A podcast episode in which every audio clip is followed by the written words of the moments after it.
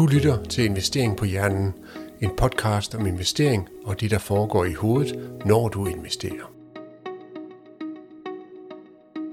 Velkommen til Investering på Hjernen. Jeg har en stærk tro på, at de fleste danskere har alt for lav risikoprofil, når de investerer. Så jeg så et debatindlæg om det emne, skrevet af en, der hedder Michael Eliassen fra Anox, så tog jeg straks fat i ham. Velkommen til, Mikkel. Tak skal du have, Jens. Godt at være med. Det er jo ikke øh, alle nødvendigvis, der kender dig. Det kan jo godt være, at det, at det er det, men øh, jeg antager, at det ikke er alle, der helt kender dig. Så jeg har noget, jeg kalder kvikrunden, hvor de lærer dig lidt bedre at kende. Det håber jeg lige, du vil lege med på. Ja, jo, men det kan vi godt sige. Kaffe eller te? Øh, kaffe. Kaffe på Fyn, som vi siger. Kaffe, som er brunsviger til? Øh, ja, jeg kan godt lide brunsviger, ja. Det er dejligt. Basser til. Det kan jeg godt lide. Hvis du sådan skal læse noget, er det så roman eller faglitteratur? Og jeg kan godt lide begge, men øh, jeg, jeg er en sokker for sådan noget Hemingway, eller noget Herman Bang, eller sådan noget gammeldags skønlitteratur. Sådan alle klassikerne, Karen Bliksen og Astrid oh. Lindgren, hvis det skal være lidt mere populæragtigt. Så skulle du lige løfte det op på det niveau der. Øh, det var da nogle hæftige øh, forfattere, du lige nævner. Det kan sådan ret tunge ende jo. Og synes du det? Ej, jeg, jeg, jeg, det, det var, jeg er jo en læsehest, ikke? Det har været siden jeg var ja, fem år gammel, så øh, Ja, det er jo sådan en uh, voksen, voksen skønlitteratur, ikke? Altså, ja. Øhm, jeg synes, øh, altid, jeg har også læst meget Anders Sandblad, det, det er jeg heller ikke for, for fint til, så... Udmærket. Hvis du så øh, skal stresse af efter sådan en, en, en travl dag på de finansielle markeder, øh, er det så Netflix eller motion, der trækker? Øh, helt klart motion. Øh, jeg kan godt lide at lave sådan noget udendørs øh, motion, så jeg træner udendørs rigtig meget. Øh, det, man kalder for functional fitness, kan jeg godt lide. Også her om vinteren, er det så også udendørs? Om vinteren, der giver jeg simpelthen op. Der, jeg, der tilmelder jeg mig et fitnessabonnement, og så tager jeg til fitness.dk, eller hvad det nu hedder. Og så, så snart jeg kan komme ud, så kommer jeg ud igen. Jeg synes, det er mega fedt at træne udendørs. Ja, det er spændende. Hvad foretrækker du, hund eller kat? Hund. Helt klart hund. Jeg er allergisk over for kat, så det giver sig selv. Kort eller langsigtet, når du selv investerer? Langsigtet. Meget langsigtet.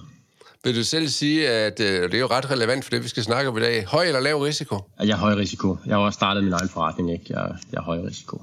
Ja, men hvis du har startet din egen forretning, så kan man jo godt tale for, at du ikke skulle have så høj risiko på dine investeringer. At du ikke burde det. Altså, at du burde uh, lave noget hedge af, af risiko. Ja, det har jeg også tænkt over. Nå. Men uh, det er en længere stak. Ja. det er det, ja. Er det så ikke aktier, eller uh, gør du det, du prædiker, bruger investeringsfonde? Jeg bruger kun investeringsfonde. Jeg tager jo bare min egen. Det er jo super simpelt, når man er investeringsforvalter, så tager man jo bare sin egen, fordi man skal jo kunne stå inden for sit eget produkt i forhold til kunderne. Igennem tiden har jeg ikke altid oplevet, at det har været, øh, været den gængse blandt porteføljemanden. Jeg kender der mange, der så har siddet og været stockpicker endnu mere på privatøkonomien i de aktier, de så alligevel følger på arbejde. Er det rigtigt? Nå. Øh, ja. Øh, men så det, de ikke, de ikke har, altså du ved, de er ansat i en bank eller sådan noget i den stil, måske? Øh, nej, det ved jeg. Jo, det er jo dem, jeg har kendt mest til, det er jo dem, der er flest af, ikke også? Ja. Og det kan også godt være, at det har ændret sig, ikke også? Men, men, men det har jeg bare oplevet rigtig meget. Okay, interessant, ja. Um. Det er jo ikke statistisk bevis, nej, nej. det er jo anekdotisk øh, bevis, jeg har lavet for det. Ja. Du sagde kaffe, nu så jeg lige, du drak te. Altså, ja, jeg synder. Kan jeg vi så heller ikke stole på resten? Kan vi heller ikke stole på resten, du kommer til at sige? jeg drikker meget te, når jeg er lidt småsyg, så, så, så tager jeg det te. Ja, men er du sikker på, at det ikke er derfor, du bliver syg? På grund af kaffen, eller hvad? Nej, teen. Ja, på grund af teen, det, ja, det, det kan godt være, at jeg skal overveje det lidt. Um, ja. Man skal passe på med at bytte om på ligesom, øh, du ved, årsager og effekter og sådan nogle ting, der, ikke? Det er rigtigt. Nu kender vi dig lidt bedre, og øh, jeg er måske lidt i drillehumør. Det er jo op til jul, selvom det her først øh, kommer i januar måned, så det kan være, det er drillenæsten, der er lidt på, på, på spil, og lige øh, er lidt fræk, så ja, det er okay. lad os se, om jeg kan, det er godt at høre. Det skal også være lidt spændende for lytterne også. Så. Præcis. Men hvad er, hvad er din baggrund egentlig, øh, Mikkel? Øh, jeg er uddannet på DTU inden for øh, finansiel ingeniør, matematisk modellering og sådan ting. Er der noget, der hedder finansiel ingeniør matematisk? Altså... Ja, der er en retning, der hedder matematisk modellering, og så kan man tage med fokusretning inden for finansiel øh, jeg tror, de kalder det, det er sådan finansiel fokus eller sådan noget i den stil. Det er en retning, de har lavet i, jeg tror, de lavede den i 2013 som inspiration af nogle øh, finansielle ingeniører, der bliver uddannet over i New York de sidste 30 øh, år på det, der hedder Stone Island University. Okay. Så der har de et universitet, som stort set har leveret øh, alle kvanter til, til det førende ligesom, øh, kvanthuse i New York. Og det er jo så det kan vi snakke om lidt senere. Noget af det, vi laver, er også, også hæftigt inspireret af det, der kommer fra USA. Ja. Du lytter til Investering på Hjernen med Jens Balle.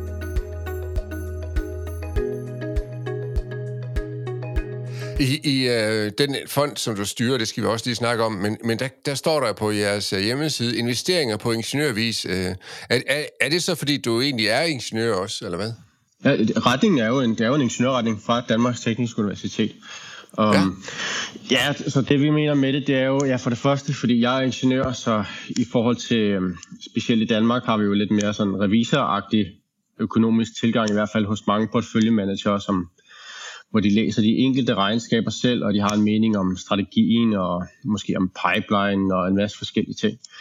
Når det er en, en ingeniørtilgang, så er det mere den her amerikanske måde, hvor man øh, kigger på øh, data. Man kigger meget på, hvad der historisk har virket i forhold til prisdata, i forhold til øh, historiske regnskabstal i virksomheder. Og så er det specielt det er, at man udvælger aktierne med algoritmer, og man udvælger mange aktier. Så i stedet for at have 30-40 aktier i porteføljen, så har man 200, måske har man da 400 aktier i porteføljen. Så det bliver meget mere over i det, som, som jo minder om en ETF, men som er meget, stadigvæk er aktivt forvaltet. Ja. Så st- store, store systematiske sådan aktiefaktorer eller, øh, eller aktier, aktieporteføljer er det, man arbejder med typisk. Ikke? Også, for, ja. også for at kunne sige, så synes, så synes man, ligesom, man kan mere sige, om det er, det er videnskabeligt, det er sådan lidt et, et meget fint ord, ikke? men det, det, der er en større sådan statistisk belægning for, at, at det her det sandsynligvis vil virke på sigt. Det er i hvert fald tankegang bag. Vi skal jo lidt senere tale om det der inden for det, som jeg interesserer mig for, hedder framing, måde ord, man bruger og sådan noget. Ikke? Også der er videnskabeligt, det er jo et godt ord at bruge, fordi at, øh, når, man lige, øh, når man lige slynger det ud, altså, så kræver det noget for menigmand at begynde at prøve at modbevise det. Øh, så det, det er godt at bruge. Og I, I har den her øh, kant på jeres portefølje, at det også er mange små aktier, er det ikke korrekt? Jo, altså jeg kunne sige, at vi bruger mange vi er jo en multistrategifond, så vi bruger mange strategier. Men en af strategierne, vi har, det er, at vi er øh, primært, eller i hvert fald for majoriteten øh, af aktier, er det small cap aktier. Og det er fordi, de andre strategier, de virker bedst i small cap segmentet. Så vi har mange mindre aktier, typisk har de en markedsværdi på 5 milliarder til 10 milliarder, så det er ikke sådan helt, helt små, det er ikke sådan First North-agtige, men det er, det er mindre aktier. Og det gør, at vores andre strategier virker bedre, men det gør også, i og med, at det er small cap aktier, at du får en, en, en, en portefølje, som du vil i hvert fald sige er en, en højrisiko portefølje, fordi det er en aktieportefølje. Men det er også lidt mere end en, en almindelig large cap portefølje. Du får lidt større udsving, så Øh, I nedadgående tider, så vil du typisk se, vores portefølje ikke klare sig godt, og så øh, skulle du også gerne se i opadgående tider, at vi klarer os bedre. Det er ikke nogen, du kan ikke sige det sådan, det er altid sådan, men, men over, over lang tid, lad os sige en 10-årig overrække, så er det det system, eller hvad skal man sige, de, det fænomen, du vil se. Og i forlængelse, eller det er jo så ikke i forlængelse af, fordi nu siger jeg det før, vi skal snakke om det, vi skal snakke om, men i, i sammenhæng med det, vi skal snakke om, så er der jo det her med, at risiko belønnes. Så i og med, at der er større risiko på de her øh, mindre aktier, så er der jo mulighed for større afkast over tid, viser det jo så også tit at være sandt. Øh, og det er jo netop en af dine vinkler på det her med, at vi tager for lille risiko, er det ikke? Jo, man kan sige, det vi laver nu, kalder det for strategier før, ikke? Der er også andre, der vil kalde det for en, en faktor, en faktorselektion. Øh, og så er der andre steder, man vil kalde det for en risikopræmiestrategi, eller en alternativ risikopræmiestrategi. Og det, det man mener med det, det er så, hvis du bevæger dig ned i en small cap faktor, altså hvis du vælger mindre selskaber, så får du en præmie, altså en belønning for at investere i small cap selskaber. Og det er så det her ekstra afkast, som du får.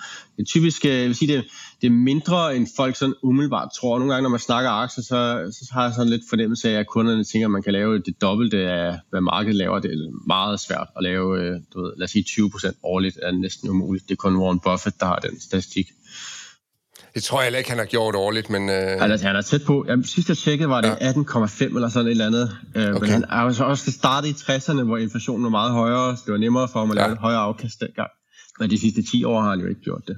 Men det må da være svært at sælge sådan en forretningsidé i sådan en marked, som vi har i øjeblikket, fordi der er det jo de store aktier, der styrer markedet. Altså, vi har Magnificent Seven i, på, på, på det amerikanske marked, som er, det er jo ikke small cap, det er jo kæmpe store aktier. Det er jo som om, man får øh, risikopræmien ved at købe de store aktier, i stedet for herhjemme har vi Novo, som jo også øh, har styret markedet meget. Øh, er det noget, I mærker? Ja, jeg synes, øh, du, vi får ikke de der kunder der, som jagter de hurtige afkast de kommer ikke ind her, fordi de er, som du siger, i tech-selskaber pt. Um, ja. Og så vi laver jo ikke investeringsrådgivning, vi har kun fonden, så vi får typisk folk, der kender os i vores netværk, eller også folk, der har hørt om os gennem uh, mund-til-mund-metoden. Ikke? Og det er langsigtede investorer. Tidligere har vi haft virkelig god performance, og så har vi fået lidt mere af de der kunder, der, der jagter de hurtige afkast. Og så håber jeg jo så, at der er nogle af dem, der, der hænger ved stadigvæk, og så skal vi jo selvfølgelig bevise over tid også, at vi kan lave et godt afkast til dem. Selvfølgelig.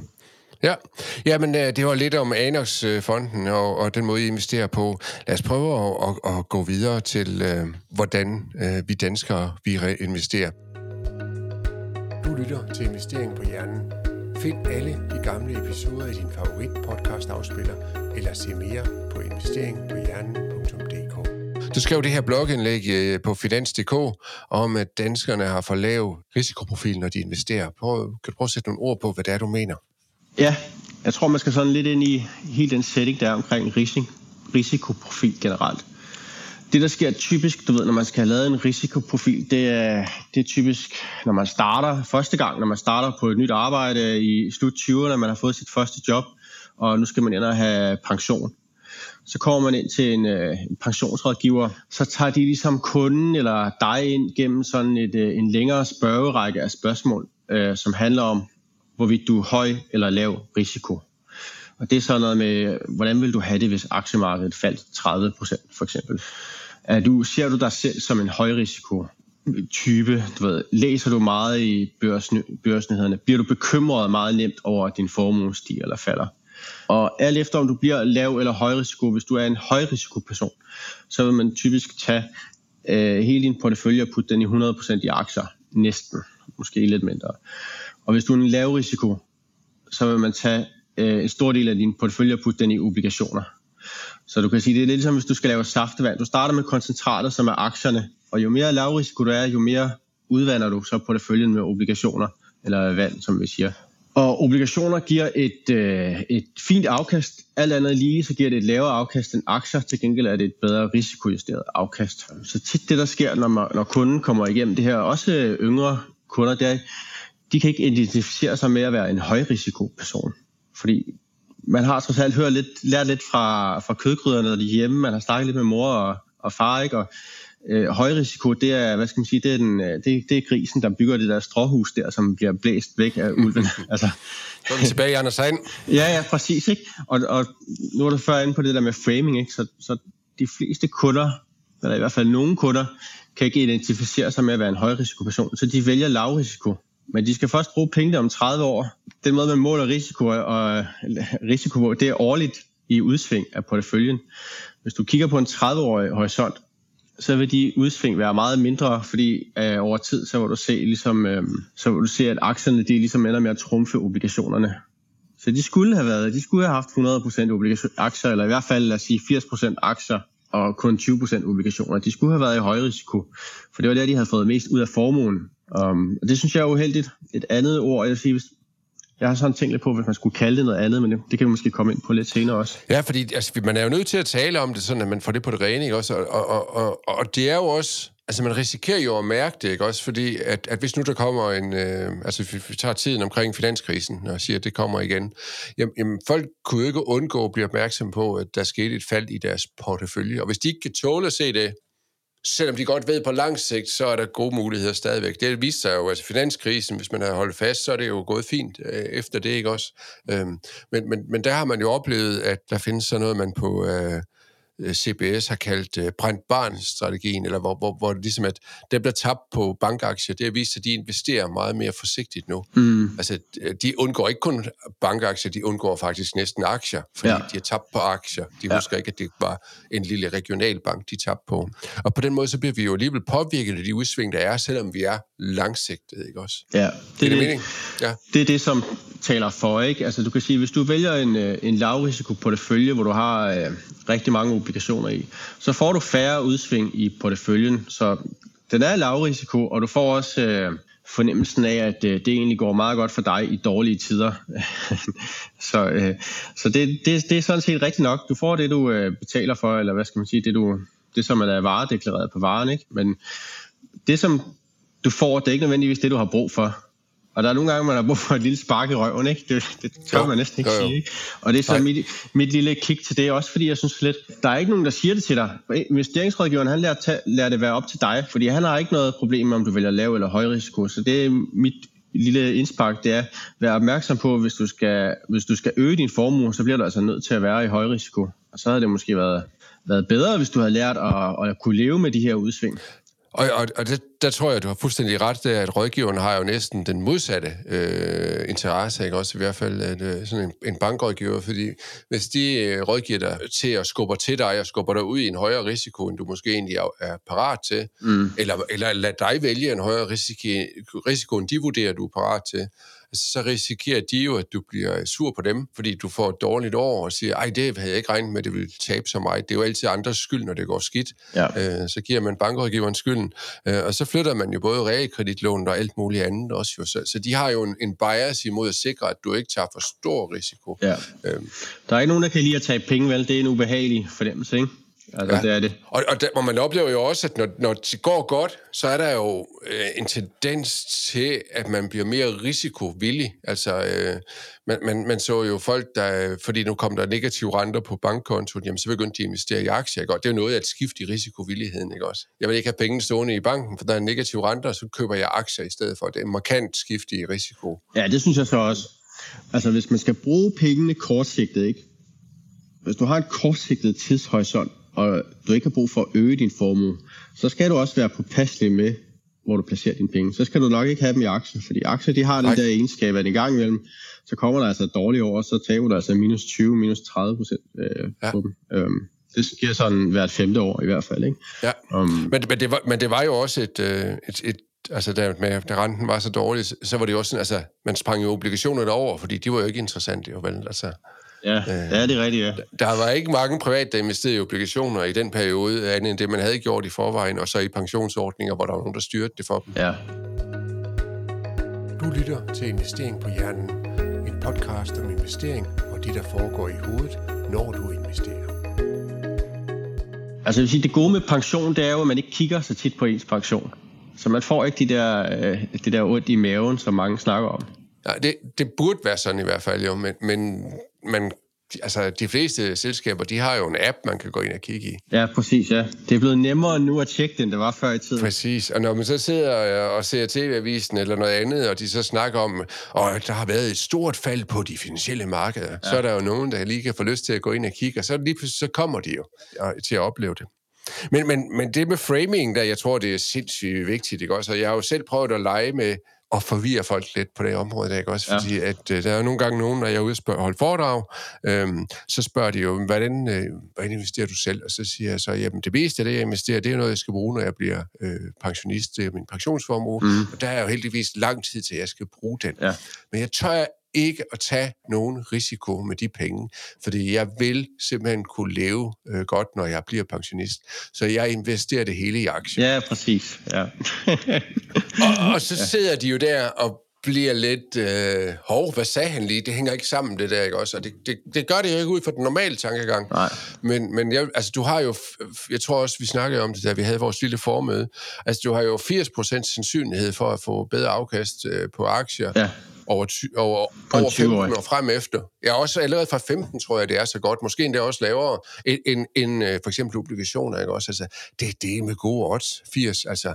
Ja, ja, det er rigtig gode odds. Og hvis du har 30 års horisont, ikke, så bliver det jo nærmere 90, ikke? Hvis ikke 95, jo. vil jeg gætte på. Og, og, og risikoen for at få negativ afkast, den er jo enormt lav jo. Fordi det her, det er jo afkast bedre end, øh, end obligationer, som, som jeg har set statistikkerne, ikke også? Ja, præcis. Så selv hvis du, hvis du taber i forhold til obligationer, så er du kun marginalt bagud. Ja. Ja, ja. Så du tør, du tør ikke være i obligationer, fordi for lang sigt, så har du indset, at aktier de giver det bedste afkast. Øh, Præcis. I hvert fald det absolute afkast, der er det bedste. Ja, ja. ja.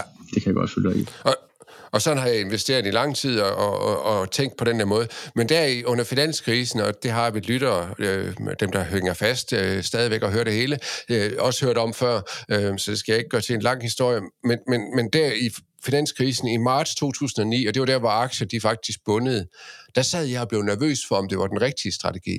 Og jeg har selv lavet den, og jeg har tænkt, at det skal være langsigtet, men jeg fulgte jo markederne hele tiden, fordi jeg sad og var, var direktør i en investeringsforening, så jeg skulle ja. jo følge med, og kunderne ja. var sure, markederne var sure. Ja, uh, du har virkelig prøvet, hvor det er, det er rigtig slemt. Præcis. Så ja. ja.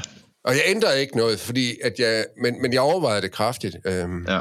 så, så, så selvom man har det, de lange briller på, så kan de kortsigtede udsving sagtens komme i spil. Ja. Naboen siger et eller andet, huha, det går stemt, så er man inde og kigge på pensionen, og man tænker, nej, hvorfor gjorde jeg det? Ja. Jeg skal ud det så snart det er break-even, eller noget i den stil, ikke? Ja, jeg kan huske, at så sådan en forsker, jeg, jeg hørte en podcast bag, hvor han siger, at det er en ting at sidde og se en strategi klare sig godt de sidste 100 år, og så er der en lille, lille bitte treårig periode, hvor det ikke virker, men den kommer jo tilbage, og den virkede igen. Men så faktisk at gennemleve de der tre år, en, en vinter, en ørken, ikke? det er noget helt andet. Ja, og så investere måske lige før den treårige periode. Ja, ja, ja. Det vil jeg. Altså, det, øh, du har lært om det, du ved det i den der periode, ja. det virker sådan. Ja. Og så vinder du i lotto lige før, øh, en, og du ved ikke, der kommer en negativ periode, og så, så bliver du ramt lige øh, i hovedet. Ja, det er selvfølgelig noget andet. Um, jeg skulle lige så sige, det bedste i pension, det var jo netop, at man ikke i gamle dage, hvor du ikke havde apperne og alle de der ting, så kunne du nemlig ikke følge med i det på samme måde. Det var bedre i gamle dage. Tænk, at man så... Jamen, det, alting var bedre i gamle dage. Ja. det, er rigtigt. Warren Buffett, han har så en meget fed en, det er fordi, han sammenligner med ens hus. Så siger han, du skal forestille dig, hvis der stod en hver eneste dag uden foran dit hus, og så nu er det altså faldet øh, 10.000, 100.000 kroner i værdi. Nu er det altså stedet, du ved, 100.000 kroner i værdi. Så vil du blive vanvittig. Men det, det sker jo ikke med ens hus, det sker heller ikke med ens land, men det gør det med aktier, fordi de kan prissættes hver dag. Ja, det, ja. det skaber jo nogle heldige sådan... Øh... Ja, nogle kortsigtede fokuser, som ikke er nødvendige. Ja, præcis. Så det er name the game, kan man så sige. Men de investorer, der tjener mest, det er dem, der bare er langsigtet, stille og roligt, afslappet med det og sådan noget. Det er også noget lidt et mindset, også, synes jeg egentlig også lidt. Man skal have mere sådan kaptajn på et skib, der skal over Atlanten-agtigt. Øh, tænk langsigtet, vær rolig, du skal nok komme igennem det. Jo, jo, men de skal jo også, øh, jeg ved ikke, om det er det, det hedder, ræbsejlen og sådan noget. Altså, de tilpasser sig, så har jo også de kortsigtede forhold, ellers øh, så går der jo øh, Titanic i den, så det, så det er måske ikke lige den bedste sammenligning. Jo, øh, men øh, der, der er jo, altså, der er også det der... Øh, altså, jeg ved ikke, om det er en myte, men, men der er den her øh, Fidelity's øh, death account myte, der findes, hvor de skulle i Fidelity, som jo har enormt mange investorer, skulle have undersøgt, hvem der havde klaret sig bedst. Og det viste sig, at det var man kaldte det døde konti. Det var konti, hvor, hvor dem, der ejede dem, øh, ikke gjorde noget. Altså, de, var ikke, de var ikke døde ja. som sådan, fordi ja. så havde de jo lukket kontoen, men de var bare ikke aktive. Og det var dem, der klarede sig bedst, hvis de var investeret. Hvis de stod kontant, så hjalp det ikke. Men, men, øh, okay, og det er da interessant, ja. Ja, men, men desværre så øh, selv meget øh, store øh, finansielle blogger, og, øh, som, som jeg prøver at, at, at følge, øh, øh de, de siger også, at altså, det er måske en myte, fordi de kan ikke finde de der øh, studier og de statistikker, der ligger bag ved det, ikke også? Så det passer måske ikke helt jo. Men, okay, ja. men det er bare så rart at gribe fat i, fordi det passer jo ind i vores fortælling. Ja, ja, okay, sådan er det jo nogle gange, men man hører de der historier. Ja. Så vi har simpelthen for lav tidshorisont, eller risiko, og, og noget af det har jo at gøre med, at vi også har for lav tidshorisont, fordi der er mange, der siger, at jeg skal jo pensioneres, når jeg bliver 67, eller noget i den stil, og det er om 8 år. Men nogle af de penge skal jo først bruges langt senere. Ja, først når du er 75 eller 80 for den sags skyld, ja. Ja, ja. og det spiller jo også ind på, at man er helt automatisk i pensionskasser for eksempel får lavere risikoprofil, øh, som i takt med, at man bliver ældre, der ja. bliver den justeret. Og... Ja, jeg synes egentlig, altså jeg kan egentlig godt se ideen i, at du langsomt justerer porteføljen ned til, når du skal til at bruge pengene, så bliver du, øh, har du automatisk en kortere og kortere tidshorisont, så der er lavere og lavere risiko. Jeg har også tænkt på det der over med, om det er lavere og lavere, altså det er mere, om det er formuebevarende eller formueøgende. Så hvis du har en kortere tidshorisont, så skal du have mere fokus på bare at bevare din formue. Hvis du har en lang tidshorisont, jamen, så skal du have fokus på, hvordan du øger formuen, og får den til at vækste og sådan noget. Ja, det, det du går ind på der, det er det her med at fjerne øh, værdisætningen lidt, der er i høj og lav. Høj risiko, det kan alle høre, det lyder, det er jo, det lyder som noget, der er farligt, ikke også? Altså, høj er jo lidt, hvad, hvis du dyrker ekstremsport, ikke? Altså, det, det er jo ikke ekstremsport at have 100% i aktier. Så vil jeg mere sige, det var, hvis du havde 100% i en hedgefond, for eksempel. Det havde været høj, rigtig høj risiko. Ja, en af de investeringsrobotter, der findes herhjemme, jeg tror, det er den, der hedder June, de har noget, der hedder meget høj risiko i deres investeringsprofil. Ja. Også? Øhm, altså, der har du ikke engang mulighed for, altså der kan du ikke have 100% aktier. Nå, okay, ja. Det er simpelthen, ja. øh, da jeg, jeg spurgte dem på et tidspunkt, og det svar, jeg fik dengang, det var, at man havde en politik om, at det skulle ikke være muligt at have det hele i aktier hos, øh, hos dem, fordi at de var bange for, at nogen ville vælge den, uden at være de rette til at gøre det. Så er vi fremme ved det der med, at rådgiver også påtvinger lavere risiko for lige at holde lidt ja. igen. Fordi, men, men formue øgende og formue bevarende. Altså, det kan jo også være vægtet lidt, jo ikke også? Altså, ej, men jeg vil da gerne øge det. Jeg vil gerne have mere. Jeg vil gerne have mere. Altså, til, den, til den modsatte side, mener du, så at det så leder folk hen... Jamen, ja. Så gør vi lige pludselig risikoen mere attraktiv, ja, ikke ja. også? Altså, det er jo svært at vælge noget, der er helt neutralt, ikke? Det er det nemlig. Men, men uddannelse måske skulle, kunne der komme her, ikke også? Det her, den her viden, den her indsigt i, at jamen over tid, så falder risikoen jo faktisk. Altså, øhm, jeg har selv i, når Hulemann investerer, sådan en grafik, der viser, at udsvingene på et års sigt, og så tre år, og så lang sigt, ja. øh, til sidst, ikke? Også hvordan de bliver lavere og lavere øh, afkast. Ja, det er sådan en reversion to the mean-effekt. Ja, noget... Det må du næsten også kende ja. til, hvis du godt kan lide Daniel Kahneman og system 1 og system 2 og sådan ja, ting. Men, det, men, men den der illustration af, hvordan det egentlig virker, ikke også? Altså, den, den er bare svær at sælge ind, ikke også? Fordi der igen er de der kortsigtede, at, at, at der kan komme noget, ikke også? Jo. Har du idéer til emner eller gæster, du gerne vil høre mere om, kan du sende en besked fra hjemmesiden investeringpåhjernen.dk. Jeg kan egentlig godt forstå det nu. Nu har jeg arbejdet med det 6-7 år, ikke? Og så jeg kan godt sige, at kunderne de, øh, de bruger jo ikke lang tid på, på det her. Så øh, du ved, de har ikke nogen intuitiv forståelse for det, ligesom jeg heller ikke har nogen... Jeg kan ikke finde ud af at, at, at fikse mine biler, for eksempel. Jeg, jeg har slet ikke tommelfingrene skruet rigtigt på. Og i går satte jeg patienter op, og det var også kun med nød og næppe, de kom op, ikke? altså, så, så du ved, kunderne de har ikke sådan, de har ikke oceaner af tid til at få den her intuitive fornemmelse for det, som du har, når du har siddet og arbejdet med det gennem lang tid og, og i tal, ikke? Um, og det er derfor, ordene ender med, at framing ender med at blive næsten vigtigere end alle tallene bagved. Og derfor trumfer det også det her høje risiko og lav risiko oftest øh, helt ned til, hvad kunden vælger i, i slutningen af 20'erne. Ja, helt sikkert jo. Øhm, men, men der er jo mange ting, man kan arbejde med, ikke også? Altså, at, øh, hele formuleringen, hvordan man skal sige tingene, ikke også? Altså prøve at se, om man kan nedtone risikodelen, øh, men så bliver det måske for positivt igen. Men også bare den måde, man kan vælge ting på. Altså hvis man nu har sat det op, sådan at det er lav risiko, så bliver det højere, når man går med højere øh, og, og, og endnu højere, når man går en tak længere mod højre, så er det jo ligesom, når man er inde og skal købe cola på McDonald's, der starter de altid med den lille cola, og så bliver den større den ved siden af, og så den store til sidst. Mm-hmm. Øh, og, og der har vi simpelthen sådan en, en tendens til, at vi går udad. Altså, vi vælger den i midten, øh, typisk, når vi ser det der, ikke? Også, så måden, man stiller ting op på, har betydning oh, yeah. for de valg, man tager. Det er det, jeg vil frem til at sige, ikke også? Ja, ja, det kan jeg godt følge af. Du vælger ikke det, der er det ekstreme, så hvis du sidder til mødet i slut 20'erne, og du er, der er lav og høj, så er der tendens til, at du vælger mellem i virkeligheden. Ja. Fordi du bliver i tvivl om valget også, ja, det er selvfølgelig rigtigt. Men det er jo også det, man ser i praksis. Altså, du kan, du kan have masser af kunder, øh, der er 60 år i dag, som har ligget i mellem- eller lav risiko i 30 år. Altså, i, i min optik ikke, ikke det rigtige valg. I hvert fald ikke, hvis du ser på det med pengemæssige øjne med, hvad de sluttede med til sidst. Men jeg kan selvfølgelig godt erkende det her med, hvis man, hvis man går ind og tjekker sine resultater hver dag, så kan det nogle gange godt være svært at leve med, at de, øh, at de svinger så meget i, øh, i porteføljeværdi. I hvert fald under finanskrisen. Ikke? Jeg plejer at sige til mine kunder, du skal regne med, du skal regne med, hvis der er fire aktier over, så tre af dem bliver gode, og et af dem bliver, øh, bliver dårligt år. Altså, det er sådan en realistisk forventning. Du skal i hvert fald regne med hver fjerde år, at, at, at decideret negativt år, det er måske minus 10, minus 20, minus 30, ikke? Og så lad os sige, det er hver 10 år, så er det måske et, et finanskriseår. Bare sådan for at skabe nogle, nogle forventninger, ikke? Men det bider jo ikke rigtigt, fordi det, man har ikke den der talmæssige øh, sådan forståelse af det på samme måde. Nej, nej, og den er jo svær at, at, at få, ikke også? Altså, vi har brugt, vi har brugt tid på at, at, at prøve det af, og, og, og se det ske, ikke også? Mm. Og, og jeg har jo også haft en anden holdning de sidste 20 år, end, end jeg havde de første 10-15 år, jeg arbejdede med det her, ikke også? Fordi ja. jeg ikke var opmærksom på det, ikke også?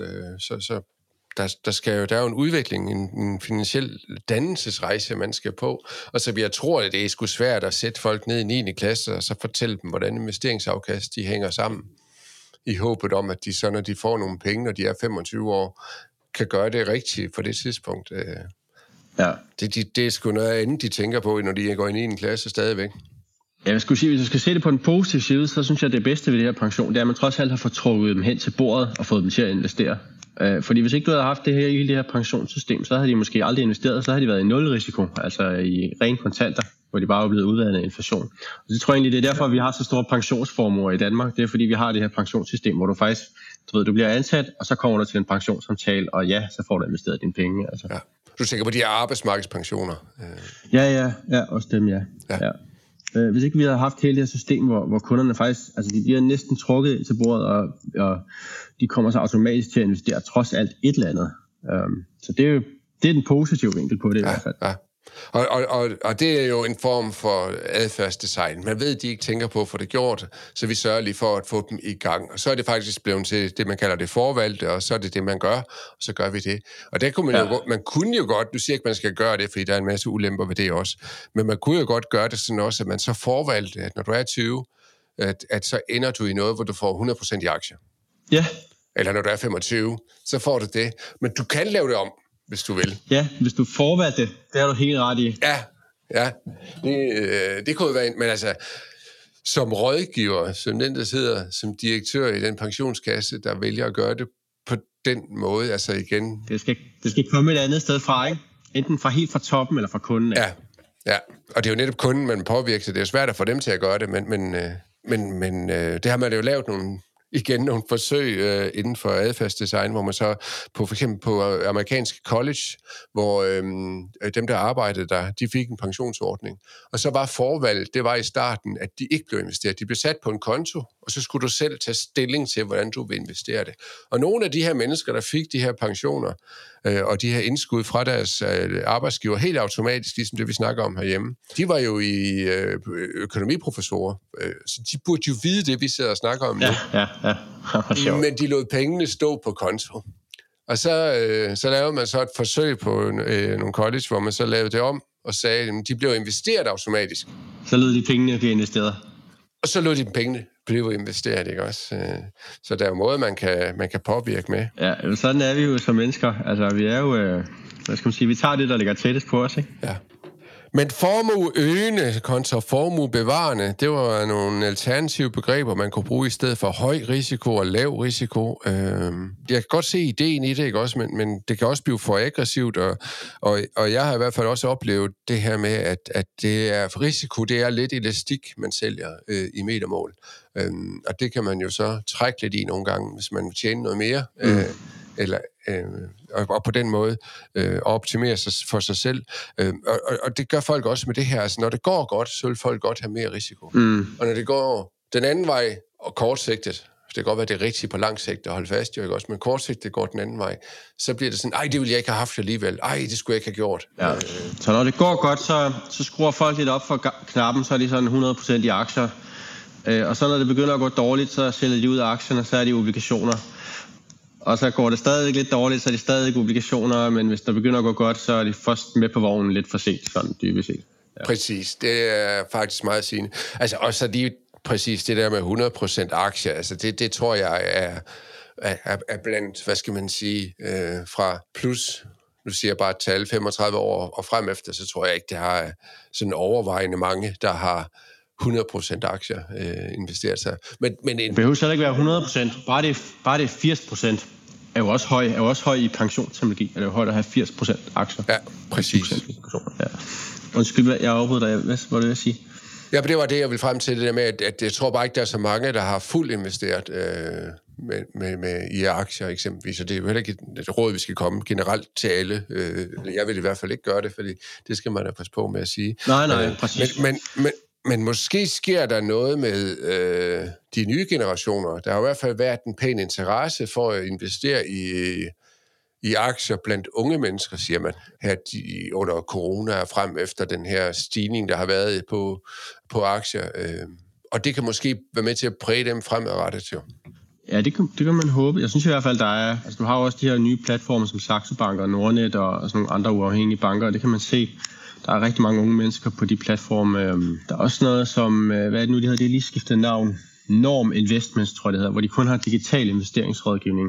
Altså de er meget, sådan, meget på at gøre det nemt for, for kunderne at komme ind, ikke? Så det bliver mindre omstændigt, end det var i, i gamle dage, hvor du ja. ligesom skulle ind til din bankrådgiver, og du skulle igennem din bankrådgiver. I dag er der rigtig mange muligheder, men øh, ja, for de unge er det måske lidt nemmere at finde ud af, hvordan man lige får investeret i de her ting. Vi har jo haft den her obligationskultur i Danmark, jo ikke også? Altså, hvor øh, jamen, obligationer, det var jo så godt, og, og vi har jo skattebegunstiget dem, hvor kursgevinster jo frem til, tror 2010 har været skattefri, hvis øh, de havde en, øh, en mindste rente og sådan nogle ting, nogle mm. teknikaliteter, ikke også?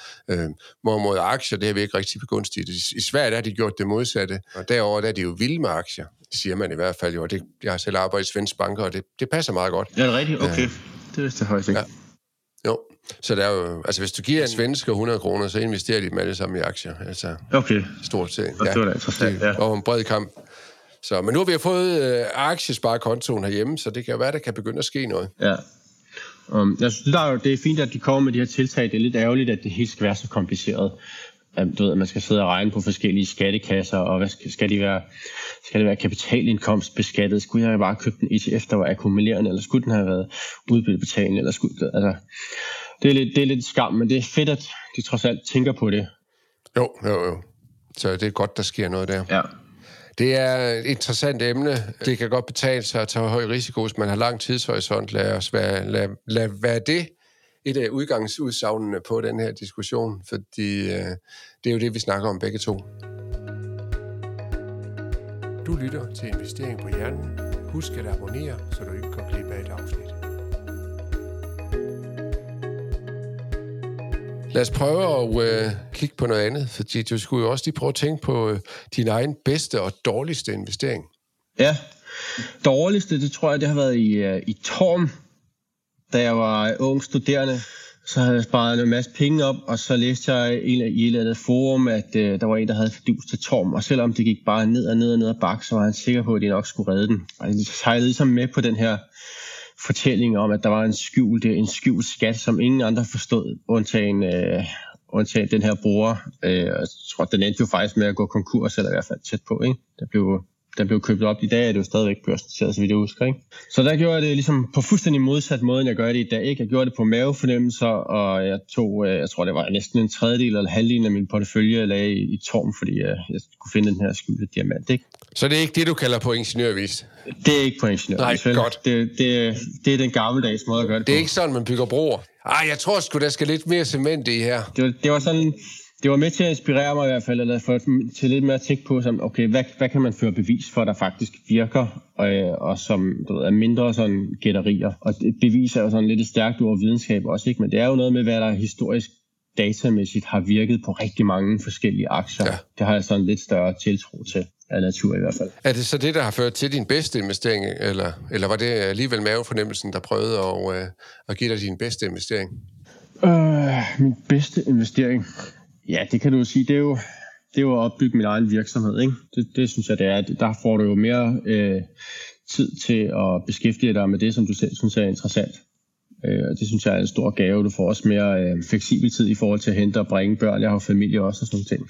Så der har jeg været heldig og privilegeret. Det er ikke, fordi det er nogen guldrendet forretning, men det har virkelig været en god investering i forhold til hele sådan min livsstil øh, omkring en familie og en børnefamilie. Um, Interessant svar fra øh, en ingeniørbaggrund, øh, at du, du, øh, du lige vender den rundt og, og siger, at, at der er det jo så lige pludselig mavefornemmelsen der, der, og, og følelsen i, i hjertet, hvis man kan sige det sådan, ikke også? Øh, så, men et fedt svar. Ja, okay, ja. Det er, ja. Det, er ikke, det er ikke sikkert, at Socialdemokratiet øh, synes, at det er det fedeste svar at komme med, fordi de lyder jo lidt som om, at, at, at du godt kan lide at ikke arbejde øh, for meget og være fleksibel på det område der. De har jo den her hets, de kører i øjeblikket med, at alle skal yde noget indsats og ud på arbejdsmarkedet og arbejde magt frej og så videre næsten. ja, jeg kan godt lide at arbejde. Øhm, altså, jeg, ved, jeg arbejder også om lørdagen og sådan, sådan set. Jeg prøver altid at holde søndag fri, ikke? Men jeg kan godt lide sådan, sådan den moderne arbejdsmåde, hvor du har, øh, du ligesom har mere fritid, og du kan du, du er mere fri til selv at bestemme, hvornår du arbejder. Jeg kan fx godt lide at arbejde fra, lad os sige, om morgenen 7 til, 7 til 3, og så hente tidligt. Ah, fedt. Og, og så kan jeg godt lide at have den der om lørdagen der lørdag formiddag arbejde. Ikke? Ja. Altså min, jeg kommer fra sådan en middelklassefamilie, hvor min, min far har mig tvunget til at stå op klokken halv seks til at tage på, uh, tage på værftet for at arbejde som værftsarbejder klokken, ja, klokken halv syv, seks. Ikke? Og, altså, så er man altså træt, specielt med sådan noget fysisk øh, arbejde. Der er jo privilegeret nok til at, til at have et akademikerarbejde, hvor det, det er lidt nemmere at komme igennem, synes jeg. Ja, ja. Interessante svar, det synes jeg alligevel, det var. Hvis nu, at øh, vi skal anbefale en bog om investering, eller du skal, øh, eller investorpsykologi, er der et sted, hvor folk kan blive klogere på øh, det her ingeniørvis øh, og kvant, eller noget i den stil, eller hvad vil du gerne anbefale der? Uh, jeg synes, uh, der er en fyr, der hedder Robert Robert, Robert, jeg kan næsten ikke udtale det på engelsk, han hedder Robert Carver. Med C, ikke? Øh, jo, med C, ja. Han har sådan en blog, og han har også skrevet en bog, og øh, blandt andet til, hvordan man kan opbygge ens egen øh, portefølje, hvordan man kan strukturere det med ETF'er, hvis det er det, man har lyst til. Han har nogle rigtig gode pointer i forhold til sådan, øh, hvordan man bygger en portefølje op, og hvilke sådan fejl og mangler, og hvordan man kan kan undgå at falde ned i de værste sådan faldgrupper. Han har sådan en meget øh, rolig tilgang til det, som jeg også har. Det kan jeg godt lide. Øh, og så har noget ægte, noget ægte sådan øh, gods, tankegods bag, øh, som jeg synes er rigtig godt. Vi laver links til øh, Robert Carver i, øh, i show notes, øh, både til bloggen, og, og, og så sagde jeg, at vi godt skal finde bogen og lave link til den, så kan folk jo se, om det er noget for dem. Det er meget nørdebog, skal jeg så sige. Udmærket. Så kan det være, at man skal starte med bloggen ja. og se, om man kan uh, lide det derfra. Øhm, det, det er i hvert fald en, et nyt navn i podcasten her, så det er jo altid fedt, bortset fra, at jeg nu øh, risikerer at få lyst til at købe endnu en bog, øh, men sådan kan det jo gå. Nu, hvis du kunne rejse tilbage i tiden, så udover at, at, at sige til dig selv, at du ikke skal øh, købe torm, har du så et andet godt råd, du kunne øh, give dit 25-årige jeg omkring investeringer? Ja, køb ejendom. Lad være med at, lad være med at bo til leje. Altså, man kommer ikke ud om, det er så dyrt at bo til leje. Og ja, I hvert fald, hvis du bor i Storkøbenhavn, du kommer ligesom til at ride med på den økonomiske øh, fremgang, der er. Så altså alt andet lige igen, hvis du har en langtidshorisont på din boligsituation, så er det altså ret attraktivt at bo og, og du ved, at eje, specielt i Københavnsområdet. Og så måske bare også med at tage det, tage det roligt. Det I starten, jeg kan huske i 20'erne der, der havde jeg bare travlt med, nu skulle jeg bare ske noget med det samme. Men altså, det, alt godt kommer til den, der venter, sådan set. Jeg har også lavet nogle ting rigtige i forhold til at beskæftige mig med noget, jeg synes er interessant. Det tror jeg også er nemmere sådan at, at hvad skal man sige, arbejde med i længere tid. Det er at, finde et emne, man faktisk brænder for. Nu kommer der til at være lidt mange råd. Ja, det er, det er fint. Det er fint. Og du sagde noget, der, der trigger noget ind i mig lige i øjeblikket, fordi jeg er i gang med at læse en bog af Morgan Housel, der hedder Same as Ever. Og der har han et helt kapitel, ja. der handler om det der med, at, at altså, når man bygger noget hurtigt op, når man har fart på, så risikerer det også, at det falder længere øh, hurtigere sammen, og det gælder både biologisk, og hvis man konstruerer noget, men, men også med ja. virksomhed, organisationer og alt muligt. Det, er, jeg kommer til at lave en anmeldelse af den bog på min blog. Jeg laver ingen anmeldelser af bøger ellers, men den er faktisk rigtig fantastisk, og jeg har lige inviteret ham til at være med i podcasten, så det håber jeg, at øh, han siger ja til. Han har sagt nej én gang, så det er ikke sikkert, at han gider sådan en lille dansk blog, men øh, nu må vi prøve. Ja. Brug intet hvor. Ja, det lyder spændende. Ja. Det er i hvert fald en blog, jeg gerne vil, eller en podcast, jeg gerne vil høre. Ja, han er fantastisk, også hans tankegang der. Så, jamen ved du hvad, vi er nået til vejs ende, Mikkel. Øhm, vi har snakket om risiko.